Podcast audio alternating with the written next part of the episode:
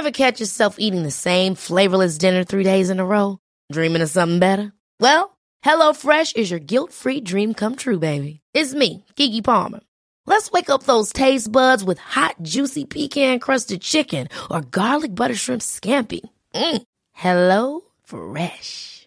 Stop dreaming of all the delicious possibilities and dig in at HelloFresh.com. Let's get this dinner party started.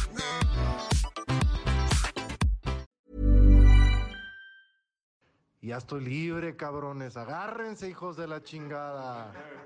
Estas fueron las palabras de un hombre que ha sido investigado por tortura, privación ilegal de la libertad, abuso de autoridad, tráfico de influencias, asociación delictuosa, enriquecimiento ilícito, ejercicio indebido del servicio público, ejercicio abusivo de funciones y delitos contra la administración de la justicia y que hoy se encuentra libre. Alto Parlante es un podcast creado con la idea de que juntos somos capaces de hacer un México mejor. Pero para eso tenemos que entender qué está pasando, porque la información es poder, pero la información si la entendemos nos lleva al siguiente nivel. Así que espero que lo disfrutes, pero sobre todo que te sirva para darte cuenta del verdadero poder que tienes en las manos. Amigos, bonito martes. El día de hoy regresamos a la programación normal, información pura, porque el viernes pasado tuvimos, pues no sé si se acuerdan, el episodio en el que hablaba de por qué hago lo que hago, y en el episodio de ayer tuvimos la entrevista con la diputada federal Tatiana Cloutier. Entonces hoy regresamos con mucha información, de hecho vamos a tratar varios temas eh, que sucedieron en los, en los días anteriores. Ese audio que acabamos de escuchar de Guillermo Padres lo dijo, bueno, se filtró a través de internet, era un mensaje que había enviado a sus amigos y gente cercana, familiares, justo después de haber salido del reclusorio Oriente. Eh, dos años preso, dos años preso estuvo desde el 10 de noviembre del 2016, poquito más de dos años.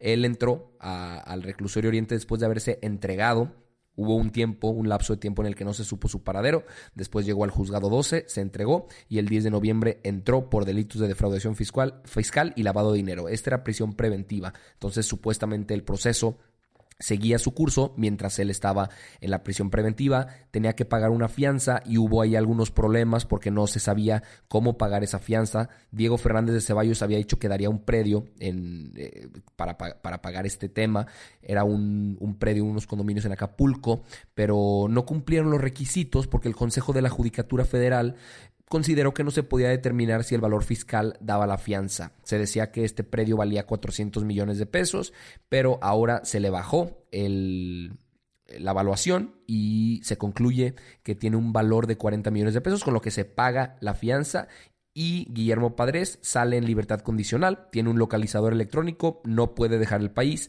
y cada 15 días va a tener que ir al penal, ahí en el reclusorio oriente, eh, pues para poder seguir dando, dando seguimiento, valga la redundancia, a este tema. La Fiscalía Anticorrupción de Sonora han sido los principales encargados de de investigar este tema. Ellos tienen carpetas de investigación contra varios exfuncionarios de esa administración, que terminó en el 2015, por haber desviado más de 30 mil millones de pesos del presupuesto público. Ese es como que el delito más grave del cual se le acusa, entre los que mencioné al principio, que esos tienen con la Contraloría General del Estado, la Procuraduría de Justicia y, como les dije, la Fiscalía Anticorrupción de Sonora. Entonces, él, va a estar libre en lo que su proceso avanza, pero no ha sido declarado inocente. Obviamente, obviamente esto generó reacciones inmediatamente, entre ellas la de Celida López, que es la alcaldesa de Hermosillo, la cual mostró su apoyo incondicional a Guillermo Padres y eso desató también en redes sociales pues mucha controversia porque supuestamente se considera como una traición a la gente de Hermosillo y a la gente de Sonora en general que sufrió un desfalco, un supuesto desfalco en la administración de Guillermo Padres. Vamos a ver en qué concluye el tema. El proceso, como les digo, va a seguir, va a seguir avanzando y él va a estar libre condicionalmente en lo que se concluye la sentencia, si es inocente o culpable. Pasando a otras noticias, a finales de la semana pasada se presentó la terna para para una ministra de la Suprema Corte de Justicia, porque Margarita Luna Ramos se está retirando y pues se tiene que proponer una terna para que el Senado la vote. Esta terna la propone Andrés Manuel López Obrador, o sea, el Poder Ejecutivo, y como les digo, después se va a votar. Hasta ahí todo bien. El problema es que estas tres personas presentadas por Andrés Manuel López Obrador, pues entre ellas se encuentra una que fue candidata al Senado por Morena, o sea, militante, otra que es militante y abogada del partido, y otra que es esposa de uno de los asesores más cercanos a Andrés Manuel López Obrador y un contratista que ha sido utilizado en varias ocasiones y que de hecho también se le acusa que le dio contratos sin, sin concurso de con licitación directa porque su compadre eh, para el periférico que hizo en la Ciudad de México y que supuestamente se iba a hacer lo mismo para el aeropuerto de Santa Lucía y para algunas otras construcciones, eh, José María Riobó. Entonces ella eh, pues también fue muy muy controvertida por haber sido electa para este como candidata para, para este puesto. Ella se llama Yasmín Esquivel y les voy a platicar un poquito de quiénes son estas tres personas que aún van a ser votadas para ver quién queda en ese, en ese puesto de ministra. Una es Yasmín Esquivel, que es la esposa de Riobó, Loreta Ortiz, que no sé si se acuerdan que hubo un tema cuando se había dicho que el Papa iba a venir y que después el Vaticano desmintió esa confirmación, pues ella había dado la, el, aviso de la asistencia del Papa. Entonces ella estuvo involucrada en ese tema. Y por último, Celia Maya. Pero vamos a empezar una por una. Yasmín Esquivel, ella pues sí tiene una destacada carrera jurídica y académica, ha estado en distintas instituciones, en el servicio público, ella encabeza un tribunal y ha participado un chorro en, en fallos trascendentales para la equidad de género. En el 2019 en el 2009 fue nombrada magistrada de la Sala Superior del Tribunal de lo Contencioso Administrativo del entonces Distrito Federal. En el 2012 fue elegida presidenta para el, periodo del 2012 al 2015 y después fue ratificada para un segundo periodo que concluye este año. Ella comenzó su actividad en 1985, o sea, hace ya buen rato, fue asesora jurídica de la Subdelegación Jurídica y del Gobierno del Departamento del Distrito Federal en Coyoacán.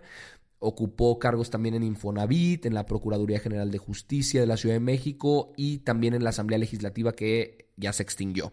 En en, todo el tema de impartición de justicia, ella fue secretaria de estudio y cuenta de la presidencia del Tribunal Superior Agrario del 2000 al 2004 y también fue magistrada unitaria en tribunales agrarios. Para serles bien honesto, no conozco a profundidad las funciones que tienen todos estos cargos a los que ha pertenecido Yasmín Esquivel. Los pongo aquí sobre la mesa para si alguien con curiosidad quiere investigar más a fondo de lo que se trata, pueda hacerlo y pues definitivamente le da un sustento al, al hecho de que ella esté en la lista. Loreta Ortiz, ella ya había sido nominada a la Suprema Corte de Justicia de la Nación, ella fue la encargada de armar los foros por la pacificación y reconciliación nacional en distintos lugares del país y ahí fue cuando, cuando pasó lo de la confirmación de que el Papa Francisco venía, pero que luego el Vaticano lo desmintió. Ella fue diputada federal en la pasada legislatura, fue la directora jurídica del Consejo Nacional para la Cultura y las Artes eh, en 1998, fue la asesora de la Dirección General Adjunta del Banco de México antes de eso, también fue la consejera de la Comisión Nacional de Derechos Humanos del 2002 al 2006, 2006 y fue integrante de la Comisión Redactora de la Constitución de la Ciudad de México. Ella tiene una licenciatura en Derecho en la Escuela Libre de Derecho, fue invitada, de hecho, a a impartir un curso en la Academia de Derecho Internacional de La Haya en el 2012 y eso creo que habla muy bien de ella. Por último, Celia Maya. Ella es egresada de la Universidad Autónoma de Querétaro, es magistrada del Tribunal Superior de Justicia en el estado de Querétaro también y destaca su cercanía con el presidente Andrés Manuel López Obrador. Por eso estos nombres entran a duda. En el 2003, eh, cuando Andrés Manuel era jefe de gobierno, Celia Maya fue candidata a gobernadora en Querétaro y no consiguió el cargo. Esto lo hizo con el mismo partido, con el PRD. O sea, Andrés Manuel pertenecía al PRD siendo jefe de gobierno y ella se lanzó en Querétaro por el PRD, pero perdió. Ella es maestra en Derecho Penal y ha sido agente del Ministerio Público, jueza, magistrada, docente y en el 2012 aspiró a un lugar en el Senado, como yo les estaba platicando hace rato. Ella es la única penalista en la terna y, si es que queda electa como ministra, sería la única penalista de carrera judicial en la Suprema Corte. En el 2012 había anunciado su, su, jubilación junto con otros seis magistrados del Poder Judicial de Querétaro, pero al final dijo que no, tramitó un amparo para obligar al Poder Legislativo a que aprobara la cancelación de su retiro y acusó haber sido víctima de hostigamiento bajo la amenaza de que perdería sus derechos adquiridos como trabajadora.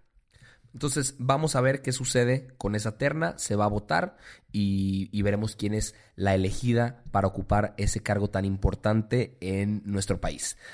Vamos a hablar también de algunas declaraciones que se dieron en los últimos días, comenzando por una que Andrés Manuel López Obrador dirigió a Felipe Calderón cuando afirmó que él había sido contratado por una empresa, después de su administración, por una empresa que era proveedora de la Comisión Federal de Electricidad y que pues eso era completamente incorrecto porque cómo le puedes prestar servicios al país teniendo un chorro de influencia, un chorro de información y después utilizar todo ese poder para trabajar con una empresa privada. La ley dice que eso se puede hacer después de un año de haber participado en la eh, como presidente de la República y obviamente Felipe Calderón no se quedó callado e invitó a Andrés Manuel López Obrador a un debate abierto o en privado. Dijo que puede ser durante una de las conferencias matutinas de, de, Andrés Manuel o que puede ser en el despacho de Palacio Nacional o demás, pero que le gustaría hablar sobre, sobre este tema porque él, él, afirma que jamás estuvo involucrado en ningún tema de corrupción ni, ni, de, ni de conflicto de intereses, ni mucho menos. Andrés Manuel después de haber escuchado esto, contestó que él siempre dice lo que piensa, pero que le pide una disculpa a Felipe Calderón, pero que definitivamente este tipo de procedimientos no son éticos y que no se ven bien. También dijo que Cedillo participó en la privatización de ferrocarriles y que después trabajó en una empresa que se relacionaba justamente a eso y que estuvo involucrado con los bancos en el Proa, rescatándolos y después trabajando en uno de ellos. Respecto al tema de Calderón, como les decía, dijo, le ofrezco disculpas, pero se le pasó la mano. Eso no lo puede hacer porque si no es ilegal, es inmoral, entonces no lo vamos a permitir. Yo creo que es delicado hacer este tipo de señalamientos. A mí me gustó la postura que, tomó Felipe Calderón. Escuché las declaraciones, de hecho la hizo con, Joaquín López Dóriga, en la que confirmaba la información, que, la información era incorrecta y, e, e invitaba al debate y al diálogo abierto con Andrés Manuel para pues nada más para, para poder aclarar estos puntos, porque si es delicado, yo creo, acusar a alguien de un tema de corrupción cuando no se tienen las pruebas suficientes. Hay de dos. Si tienes las pruebas suficientes, entonces preséntalas y enjuícialo. Si no tienes las pruebas suficientes, entonces no hables y quédate callado hasta tenerlas.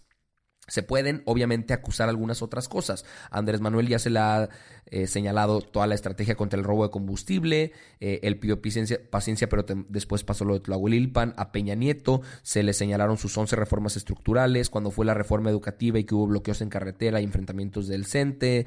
Eh, también la reforma energética y la protesta que fue convocada por el PRD. A Felipe Calderón, la guerra contra el narco.